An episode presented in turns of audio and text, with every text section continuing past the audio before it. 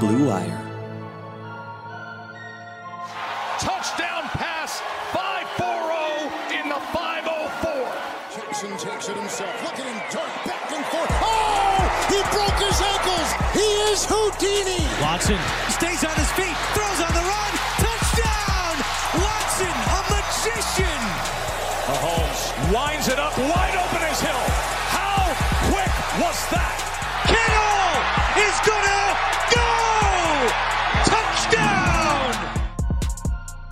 Welcome to another episode of the My Sports Update Football Podcast. I am your host, Ari Meirov, and after a week of craziness with signings and trades and all that stuff, things have calmed down in the football world a little bit. I hope everyone is staying safe out there.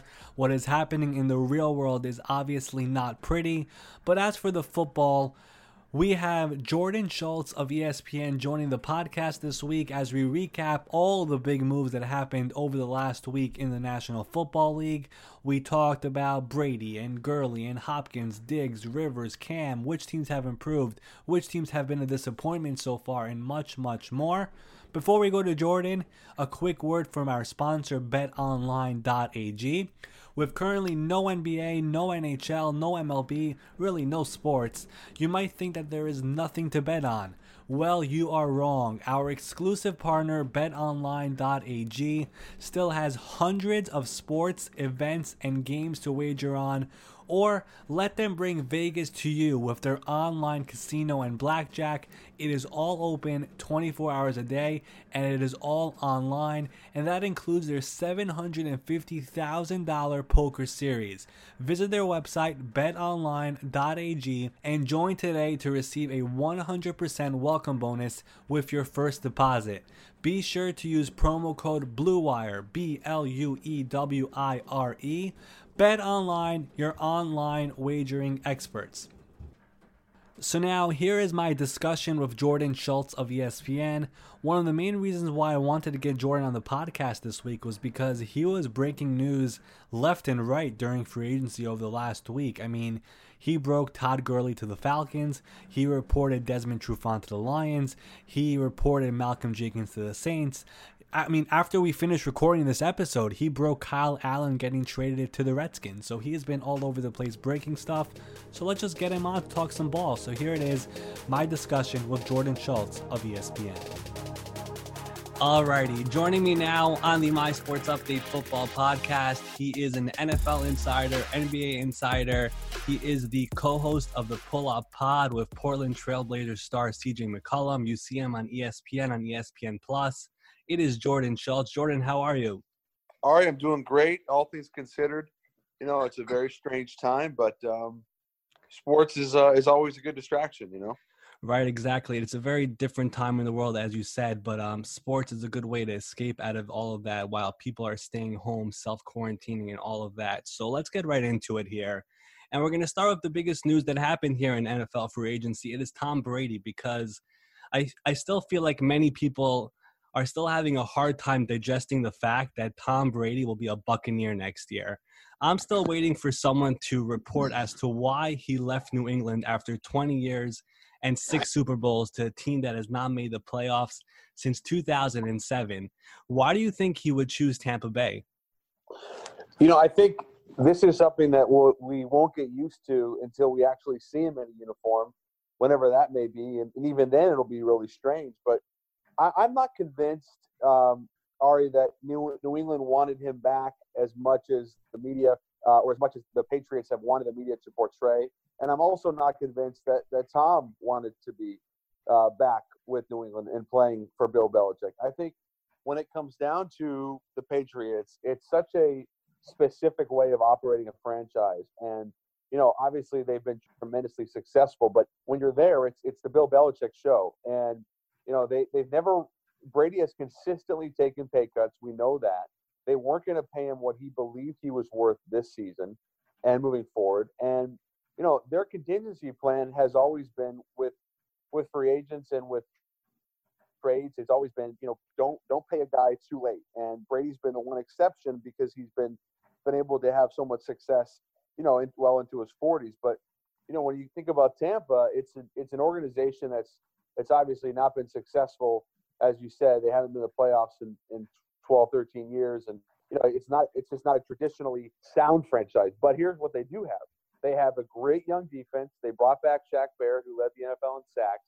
Uh, they obviously re-signed Jason Pierre-Paul. Um, they have a really good young secondary, and the, the weapons for Tom Brady are so much better than what New England has. You know, you think about O.J. Howard and Cameron Brate, who they just restructured his deal. You obviously have Mike Evans and Chris Godwin, two 1,000 yard receivers. The only real question mark I have for Tampa is the offensive line, and, and I would assume they address that in the draft. So, you know, with that being said, it's it's a fan base that's desperate for success. You know, he stays relatively close to home, and he has a chance to. I, I don't want to say like prove anything, but he he can win without Bill Belichick, and I think he can do it right away. Right. How do you think it will work out in Tampa Bay? Because I look at this division with New Orleans and Atlanta and even Carolina. I mean, when you were in the AFC East, you always had the Buffaloes and Miamis and the Jets who I don't want to say dysfunctional, but they've had, you know, they've had their struggles. But this is a division that has always been talked about as one of the best in the NFL. How do you think it works out in Tampa Bay for Tom Brady? I, I like it a lot. I like it a lot. I think two years, uh, fully guaranteed, fifty million. So he's excited about that with with almost 60 million in incentives. So financially, he feels taken care of. I think when you consider the division, um, it is very tough. I think Carolina is going to take a step back, but I do love Atlanta, uh, what they've done, and, and New Orleans is going to be really good to your point. But I think they're a nine-win team, ten-win team. I believe it's a playoff team, and you know they were seven and nine last year, and I believe, if I'm not mistaken, that all nine of those losses came by eight points or less. That's and you think about Jameis Winston throwing 30 picks. You know, I mean, he he was so bad in some of those games down the stretch, and I I felt like Tampa was a was an average was an average quarterback in terms of you know like a Teddy Bridgewater type, let alone a Tom Brady away from from being a playoff team. And, and Jameis's stats, aside from the interceptions, were amazing, but his turnovers and the pick sixes were, were record breaking. We've never seen anything like it. And he cost Tampa, I count at least four games. So you bring in Tom Brady, you upgrade, uh, you know, some of the other weapons. I, I think Tampa's got a great shot to go, like I said, nine and seven, 10 and six in a very good division. But um, you know, they have a really good away schedule. Their home schedule's brutal, but away, they, there's plenty of opportunities for wins there. And assuming they can keep Tom Brady upright, which I believe they will invest everything possible at this point moving forward, especially in the draft, I think Tampa's got a shot to win to probably overachieve and, and certainly overachieve in terms of the Vegas uh, number, which I think is at eight and a half. Yeah, and you mentioned Jameis Winston, and obviously with Tom coming to Tampa Bay, he needs to find a new home. And as of this recording, Winston is still a free agent. Is there a team out there in the NFL that you think makes sense for Jameis Winston? Well, you know he's he's a little late now. Uh, at, same thing with Cam Newton, where you know some of these spots have been filled up. A lot of these spots have been filled up. You know, we, have talked about Bridgewater, obviously Carolina. Nick Foles is in Chicago. You know, even a team like the Chargers, in theory, makes sense, but they have Tyrod Taylor, someone that can, you know, keep you competitive. And I think when so when you think about like Brady going back to Tampa or going to Tampa and what that means, like it gives you this this like instant credibility, right? For for other free agents, it brings a winning culture you know, Jameis hasn't had that. You know, he, he's had some gaudy stats, but he's known as someone that's extremely inconsistent, uh, you know, very Jekyll and Hyde, a hard worker. He is known as that, but he just hasn't been able to find that success. Same thing with Mariota to a lesser degree. So, you know, I, I think that, like, I would say the Chargers in theory, and I, I know that they want to draft a quarterback, but if you think about what they need right now. It, you know, the upside for someone like Jameis or Cam even is is a lot higher than, than Taylor. Now, th- there's been talk that the Chargers wouldn't want to sign Cam. I don't know, or, or Jameis for that matter. I don't know if um, that's changed now since uh, since the Tom Brady going to the Bucs. Um, but I, you know, I, I I think with Carolina and Cam, obviously I said sign to, to trade for, but I, there's just not a lot of leverage for those quarterbacks because it's dried up a little bit. Right. Is there so most likely we'll see both those guys probably taking backup spots for Cam Newton specifically. You mentioned the Chargers. Is there a team that you think that he could. I mean, Miami. You know, I, I, I've talked about Miami. You know, because they don't like. I, I know they. I, I would assume that they want to draft a quarterback. Obviously, Josh Rosen's there. I, I, there's just not a lot of spots that instantly jump off. Like if, if I go through teams that need a quarterback right now, you have the draft, and it's a very good quarterback draft in theory. You know, I mean, just go go through the divisions. Uh, the, the only the only team that like jumps out to me that we haven't really talked about, and I'm not sure they would go this route is New England. I mean, in theory, you know, Cam Newton would make sense there because they can run the ball, they can lock in with that defense, which is very good. And um, you know, Cam Cam's question mark right now isn't whether or not he, he's a good football player. It's the it's the matter of health. You know, he's had a lot of shoulder problems. He's taken a lot of hits. Uh, he he's he should be in the prime of his career, but Ari, it feels like he's in his mid late thirties, and really he's he's 30 years old. But it it just feels like he's taken so many hits, and um, I, I'm just not sure how fast that will develop for him. The market. There's no question him and Jameis will find homes. But to your point, I think Jameis goes into a position where he's probably like a one B, uh, where he can have an opportunity to to come in and play at least at some point. And I think Cam goes in in, the, in a similar position where you know it's a quarterback situation that's fluid. But both of those guys will be on rosters. It's just a matter of you know how, how long it takes. But I think they'll both have opportunities to play next year. No, absolutely. I mean, they'll be on teams next year for sure, but where is the question? And every time someone brings up Cam Newton, the first thing I think about is the LA Chargers because, first of all, Cam is a mobile quarterback. Anthony Lynn wants a mobile quarterback. They have a new stadium. They have to fill up seats. They need some buzz. And Cam Newton is the guy who can get that job done. I mean, I could see fans in Los Angeles wearing the powder blue Cam Newton jerseys. That will sell. That will sell you tickets.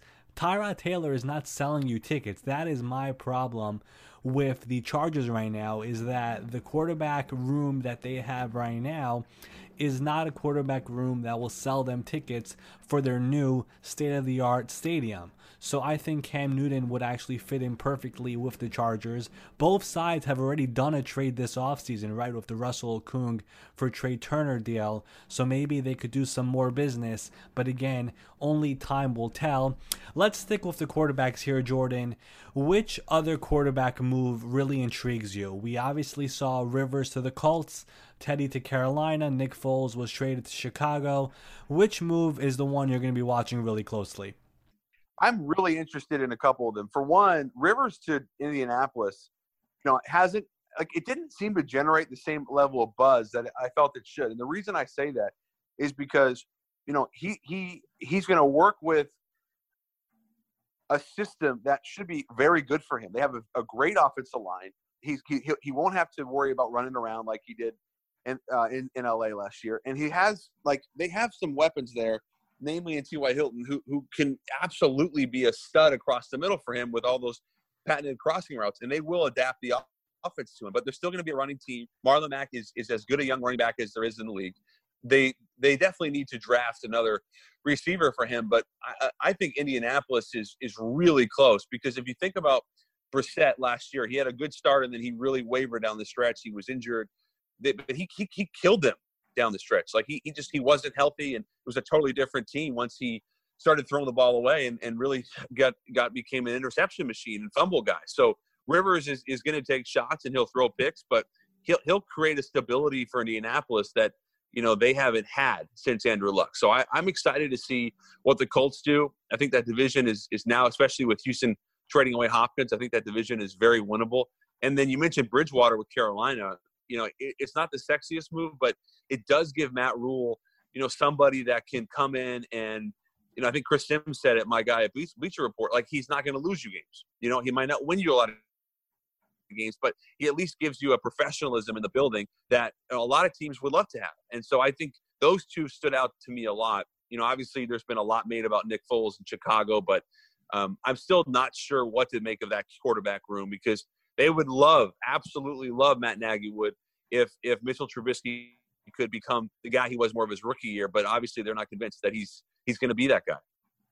Right, and the Chicago situation is one that is very interesting because Nick Foles does have a lot of familiarity with those coaches there, but I do agree with you that they want to see more out of Trubisky. Now, moving on from all these quarterbacks, let's go to the running backs for a second. Last Thursday, the Rams cut Todd Gurley, and the very next morning, you broke the news. You were first to report it that Gurley was signing a one-year deal with the Atlanta Falcons. How did this deal happen so fast, especially considering the knee issue, which I thought teams would be concerned with? Yeah, this was really interesting to me, you know, because it, it did come together really fast. And, you know, there was a thought that Miami was really interested, and then they obviously signed Jordan Howard. You know, I think there's a couple factors. For one, the, the trade market for Gurley didn't materialize because there would have been a $13 million cap hit, for example, in Atlanta. So the, everybody knew it, and, and they knew that that the Rams didn't want to pay him that guaranteed money the next day on Friday. So they just waited and, and stood put. When that happened, then the market opened up specifically for Atlanta to go out and, and really strongly consider signing him. You think about him playing his football at Georgia just down just down the road in Athens. Um, you know, and, and, Thomas Dimitroff, the last two real big free agent running backs he signed were, was was Steven Jackson in 2013 and Michael Turner in 08, who ended up you know, scoring 60 touchdowns and made two Pro Bowls. I think that's what we're going to see more from Gurley is this, you know, revamped player who is still very young, at 25 years old. And by the way, has played in 73 of 80 regular season games. He's been very durable. Last season, he had under 900 yards and wasn't the same player. But there's a lot of tread left on those tires. I think the Falcons were really happy that his usage was way down last year. They feel like he'll be extremely motivated coming home, if you will. Um, and, and they want to go back to that kind of Super Bowl play action offense when they had Freeman, when they had Coleman. They were they were rolling out Matt Matt Ryan a ton. He was very comfortable with um, you know being in, in and outside the pocket. Now they don't have Austin Hooper. Okay, well they trade for Hayden Hurst, and now they get a guy in Todd Gurley who can at least be a two down guy, but hopefully a three down back. They have Ito Smith who they like, and it's a one year prove it deal for Gurley, but he still gets paid eleven million dollars because of that the Rams are paying him basically five and a half. So you think about that, he gets paid as a top three running back, but not all by Atlanta. He's coming uh, back to where he played college ball. He'll be extremely motivated to get paid in a year when he's 26, and he goes to an offense that's going to feature him. So I think it's a win-win for everyone. Yeah, the Rams cutting Gurley surprised you a little bit because I understand the fact that his salary would have been would have been guaranteed for 2021. But for a team moving to a new stadium, I feel like they need as much star power as possible to fill up seats. And Gurley is a superstar in LA. Did it surprise you a little bit? You know what? It did, but not a ton because I had heard that things had, had were going awry with Gurley in the front office, and I think Sean McVay, you know, he, he's known as a players coach, right? And, and Les Snead is, is a very deliberate general manager who's who's who's done a very good job compiling that roster. I mean, they they've really gone for it. Whether it's been uh, Talib, uh, Cooks, you know, going out and, and getting uh, some of these players that you know they had to pay a lot for Ndamukong Suh that really they felt like they could win Super Bowl with, and they got very close. But their window's still there, right? And and they're paying Jared Goff a ton of money. They they they don't want to be known as this franchise that uh, feuds with players, and they obviously you know, another guy they, they went out and got with Marcus Peters too. So they've, they've, they've taken a lot of risks. But with Gurley, like things were starting to go really awry, and you got the feeling that they weren't going to re-sign him, or they or they that, that they were going to release him uh, as time went on because it was becoming, you know, almost un, untenable. So I I think it's a little bit of a surprise given how young he is and how talented we know he is. But given the knee issues and the fact that they really need that cap, it does make sense from in that regard. Yeah, so Todd Gurley is back in the state of Georgia. He signs with the Falcons one year, $5 million. Now, I want to move on to the wide receivers here, and we had two big time bombshell wide receiver trades last week, and I want to get your thoughts on it. First of all, the DeAndre Hopkins trade. I still do not understand it. What are your thoughts on Bill O'Brien trading arguably the best wide receiver in all of football, just 27 years old, for a bad running back contract and a second round pick. Yeah, it, it's really, really bad. And, uh, you know, it's, there's so much to unpack here. There, there's the Bill O'Brien side of it. uh, having way too much control as head coach and GM. There's the DeAndre Hopkins side of you know how bad things must have really gotten between them two, uh, and then there's just like juxtap- juxtapose it with what Minnesota got back for Stefon Diggs. It's basically twice as much for a receiver, a very good receiver. But Hopkins is, you know, he's he's he's he's an incredible player. He's 27. He's in his prime. He's he's been a first team All Pro the last three years. Um, you know, the only the only other player to have been a first team All Pro three years in a row and not play for their team the following year was Jim Brown when he retired. So that gives you a sense of wow. like how rare this is. And then to think about really the lack of return, the lack of a haul. Like I, I mean, David Johnson can be a really good player. Um, you know, when he was right three years ago, he was great. But he is a running back. Uh, he's he's had injury problems, and you know, it's a team that desperately needs help for Deshaun Watson. You know, I mean, they, they don't have a true number one receiver now. They have some deep threats, and I like Will Fuller, but they, they needed DeAndre Hopkins. Like, he was the guy. And, and, you know, he was the game plan guy, and him and Watson were lethal together. So the whole move to me is just beyond laughable. And, uh, you know, you think about the fact that the Cardinals finished 13th in efficiency last season. Well, you now add DeAndre Hopkins to Kyler Murray, to Christian Kirk, Fitzgerald, uh, Kenyan Drake. I mean, that offense is going to be a hell of a lot better. So I, am just really confused by the trade. And also, as Mike Tannenbaum, who's, who's done a really good job, um, former GM of the Jets and Dolphins, as he said, like, what was the rush? there's no rush to get this deal done. It was almost like, oh, that's the first thing we heard. We Arizona gave us this, you know, haul. We're, we're just going to take it. You know, why not talk to other teams? See if you really need to trade them. Why not see and maximize the value? And, and they just didn't do it at all. No, exactly. That is exactly my question with the DeAndre Hopkins trade. If you are looking to trade him, if it is really that bad, the relationship is bad, he wants a new deal with three years left, I get it, fine. Go and try to trade him. But why not wait until you have a good offer? Look at what the Raiders did with, with Amari Cooper a couple of years ago. They waited until they got a first round pick. The Vikings, they waited until they got a good offer for Stefon Diggs. Um, the Giants, even with Odell Beckham Jr., they didn't really wait and wait and wait, but they got a first round pick and a good safety and a third round pick for Odell Beckham Jr.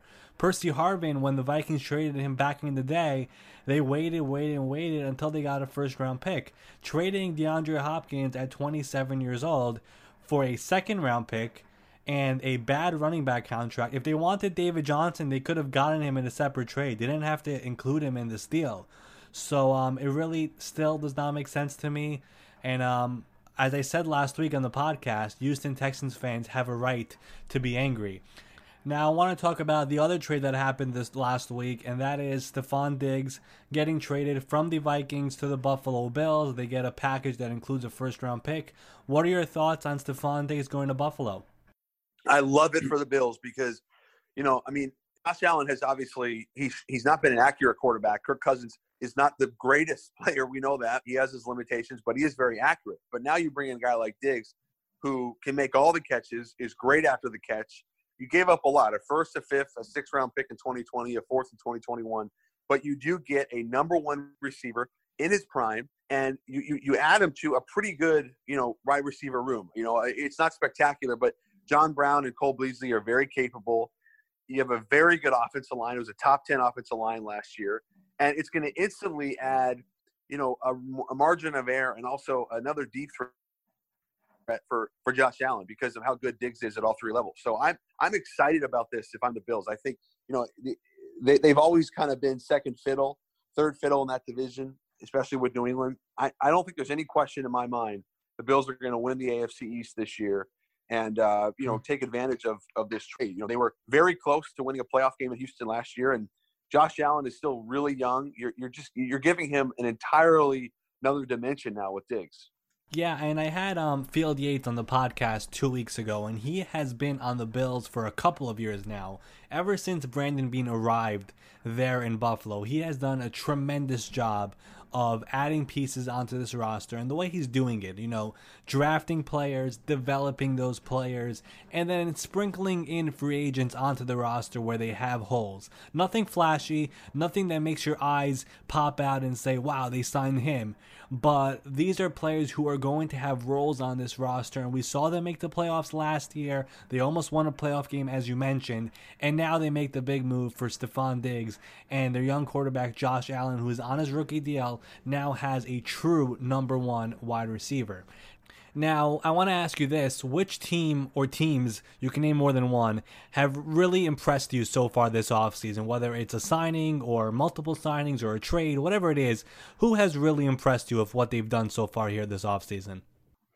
Yeah, well, Miami's defense has been awesome. I mean, Brian Flores has really, you know, made his mark. I think you think about what Miami has struggled with. Well, they haven't been able to stop anybody. So they bring in Kyle Van Noy they bring in Byron Jones, who does everything but get picks. Uh, I think you know the fact that Miami's in, in the AFC East, and, and they're going to have to deal with some, you know, Josh Allen throwing the ball over now with Stefon Diggs, and the fact that New England's going to be running the ball a ton, and uh, you know, the, the, Jets have a young quarterback and Sam Darnold. They're going to be lethal defensively. I, I, think. I think Miami's going to be a top ten defense, um, and I really like how Brian Flores has made that uh, defensive minded team because they really haven't had an identity. And, you know, I, am fascinated by the Chargers because they, in theory, they still don't have a, a true number one quarterback, but they do have a good band aid, a, a, good stopgap in Tyrod Taylor. Um, Tyrod Taylor, who's, who's not going to lose you games. They bring in Chris Harris. They bring in Brian Bulaga, who can protect. They added Linval Joseph. I just think the Chargers have been uh, have been shrewd, and we'll have to see if they go out and get a Cam Newton or, or maybe a Jameis Winston. But I, I do like those moves uh, from them. I think the Raiders have made some nice moves defensively. Um, you know, getting Maliek Collins, and, and, I just, you know, these are not like the sexiest moves, but these are the moves that start to build identity and um, you know start to create wins.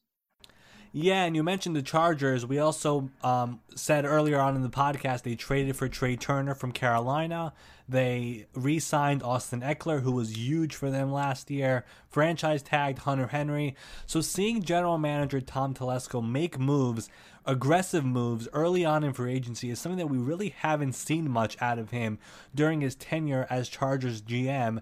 So um kind of unusual, but um pretty good moves on paper to say the least. Quarterback is still something they have to figure out, but there there is the draft for that, and they could obviously also make a trade as we've talked about. Now on, on the flip side is there a team out there that has been a disappointment so far this offseason that really hasn't done much for your expectations when the offseason started?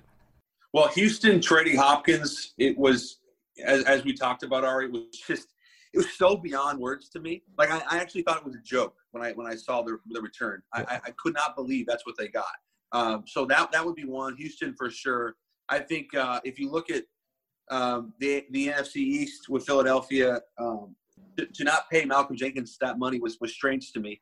Uh, I'm still confused as to the direction Washington wants to go. I don't think they really believe fully that Dwayne Haskins is the guy.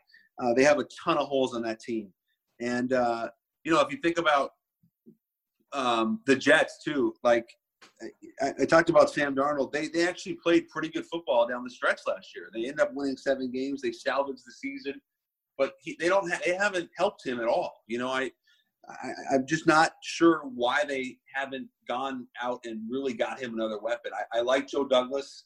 I think the Jets have a, uh, a I think he's the right guy, but you know, unless they go all in on the draft and draft a couple receivers, which I'm not convinced they'll do, um, I'm surprised that they haven't really made a, a dent in uh, in either getting a, a really good side in or going out and getting a weapon for uh, in terms of a speed guy for Darnold. Right, the Jets actually they they made some offensive line moves, but nothing you know nothing big. Like obviously Scherff was tagged and um, Thuney was tagged, but after that they've signed a bunch of like guys who are maybe starters, but not for sure. So they're not, fringe guys. Yeah, fringe, guys, fringe exactly, yeah. exactly. So um, as you said, I do like Joe Douglas. He's trying to build up the offensive line. The weapons, he has not done anything. Robbie Anderson is still a free agent, so we'll see yeah. if he brings him back. But um, from there, really, they haven't added much in terms of weapons for Sam Darnold, who again, he's on his rookie contract. This is the time to build around him. Absolutely, and and at some point, like you know, with Darnold, I know he's been battered, and I appreciate the line help, but it's not enough for me to say, "Wow, they made they're really going to help to keep him keep him um, standing up and uh, keep him upright." And then, you know, I'm, I'm just just surprised. And and the, the, big one for them looming at some point is going to be Jamal, Jamal Adams because Uh, I love Jamal's game. I think he's the best young defensive player in the league, and if they, they better pay him. All right, they they have no option there, and, and I hope they know that. How shocked were you last year when they were talking about possibly trading him? Beyond, beyond, and, and there's some. Uh, I can't share it now, but there is some intel there that it will make you even more surprised. I was stunned, and um, I tell you what, the, the the Jets have been you know irrelevant for a really long time, and they Jamal Adams could be the face of that franchise. I mean, obviously Darnold is, but Adams could be that guy. He wants to be in New York. He loves the the hustle of New York. The fans love him, and and they need to rally behind him and be like, okay, you want to be here? Let's make this work and make everyone happy. And they just haven't done it yet. Yeah, right. And I actually had a chance to talk to Jamal's marketing guy because I wanted to get Jamal on the podcast, and I was telling him like the reason I want to get your your client on the podcast is because he is not only one of the most likable guys on the Jets, he's one of the most likable guys in the entire NFL. Like everyone who you talk to or players around the league, they all love Jamal Adams. The guy, the player, the way he plays, the way he handles himself. And as you said, I was shocked that they were even considering to move him because he is a cornerstone for that franchise. And like I can't even imagine what the reaction would be in New York if the Jets were to trade him if if that happened, that would be. Oh, I mean, you know, if you thought Hopkins getting dealt, you know, is bad. At least you know there were issues internally there. There's no issues with Adams. The locker room, uh, you know, the the way he plays, the fans, like everybody, everybody feels like he's the future of that team. And and with, with Hopkins, at least, you know, there, there were some problems. They they still have Deshaun Watson. At least they have like a semblance. But with with Adams, like he's the guy, and and he's such a New York. You're right. He's very likable, and I, I, would be really disappointed if I'm a Jet fan if, if they don't make that work. Absolutely, for sure. And I know they're having extension talks, but I'm not really sure where that stands. And if they are anywhere close to a new deal, I guess only time will tell. Now, lastly, Jordan, and again, I really appreciate you coming on here today on the podcast. Every season in the NFL, there are four or five or even six teams that made the playoffs the previous year and do not make the playoffs the next year? I know it's early to ask this question, but is there a team in the NFL that did not make the playoffs in 2019, but you think will turn it around in 2020 and make a push for a playoff spot? Yeah, um, Cowboys, Tampa, uh, Arizona. I mean, I, I, go back to Arizona. I, you know, if you watched them last year, there, there, were times like when they went into Seattle where you just said, you know, this, this can be a, a playoff team really soon. I mean, they're they're not that far away. That, uh, defensively, they get to the ball. I think Kyler Murray is going to be a really good player. So I, I'm I really like them. I mean, going back to Cleveland, like it just feels as if now that Freddie Kitchens is gone, that they can be stable again. And I think a lot of Baker's issues were on Freddie Kitchens. Uh, I'm not sure what percentage I would break it down as, but I hated the play calling all year. Um, mm-hmm. they, they, had no rhythm. Uh, I seemed like Mayfield was consistently unsure, you know, what read to make, what throw to make. I go back to that San Francisco Monday night game when they got blitzed, where he just that was the story of the whole season. You know, he, he never yeah. really got in a rhythm. So if Cleveland can get back to steady play calling, they have really good running backs. Um, you know, a ton of weapons. The, you know, they've obviously brought in Austin Hooper. I, I, just I don't see why the Browns can't can't be competitive. I think that division um, is is going to be tough because of Baltimore and Pittsburgh, but there's no reason why the Browns can't flip six and ten to ten and six. I mean, they, they have so much talent. That that would be a team that like there's like an obvious pop. Indianapolis, I think went seven and nine last year. I, I think with Philip Rivers, he's worth three wins. So, you know, ten and six for them. Um, also, I'm trying to think of like a team that's that's so far back that you would say, you know, they can they really pop? I guess Arizona. I mean, they won. They were they were five ten and one. I think Arizona is a, a bare minimum an eight win team. Yeah, and bringing up the Field Yates interview once again that I did two weeks ago here on the podcast, I asked him a very similar question, and he answered the Colts. And that was before they added DeForest Buckner and before they added Philip Rivers. And I answered the Cardinals. And that was before they robbed DeAndre Hopkins from the Texans. So we're all on the same page with those teams. Jordan, I really appreciate you taking the time here today. Stay safe out there. Keep on breaking news on what's going on in the NFL, and we'll chat soon. My pleasure, Ari. Thank you. A big thank you to Jordan Schultz for joining me on this week's My Sports Update Football podcast. Make sure to follow him on Twitter. It is at Schultz underscore report. That does it for this week's My Sports Update Football podcast. Free agency is still going on. It is not as chaotic as last week, but things are still happening. And the My Sports Update Twitter page is the best way to keep track of everything happening. Also, please make sure to rate, review, and subscribe to this podcast, the My Sports Update Football podcast. All of that is greatly appreciated.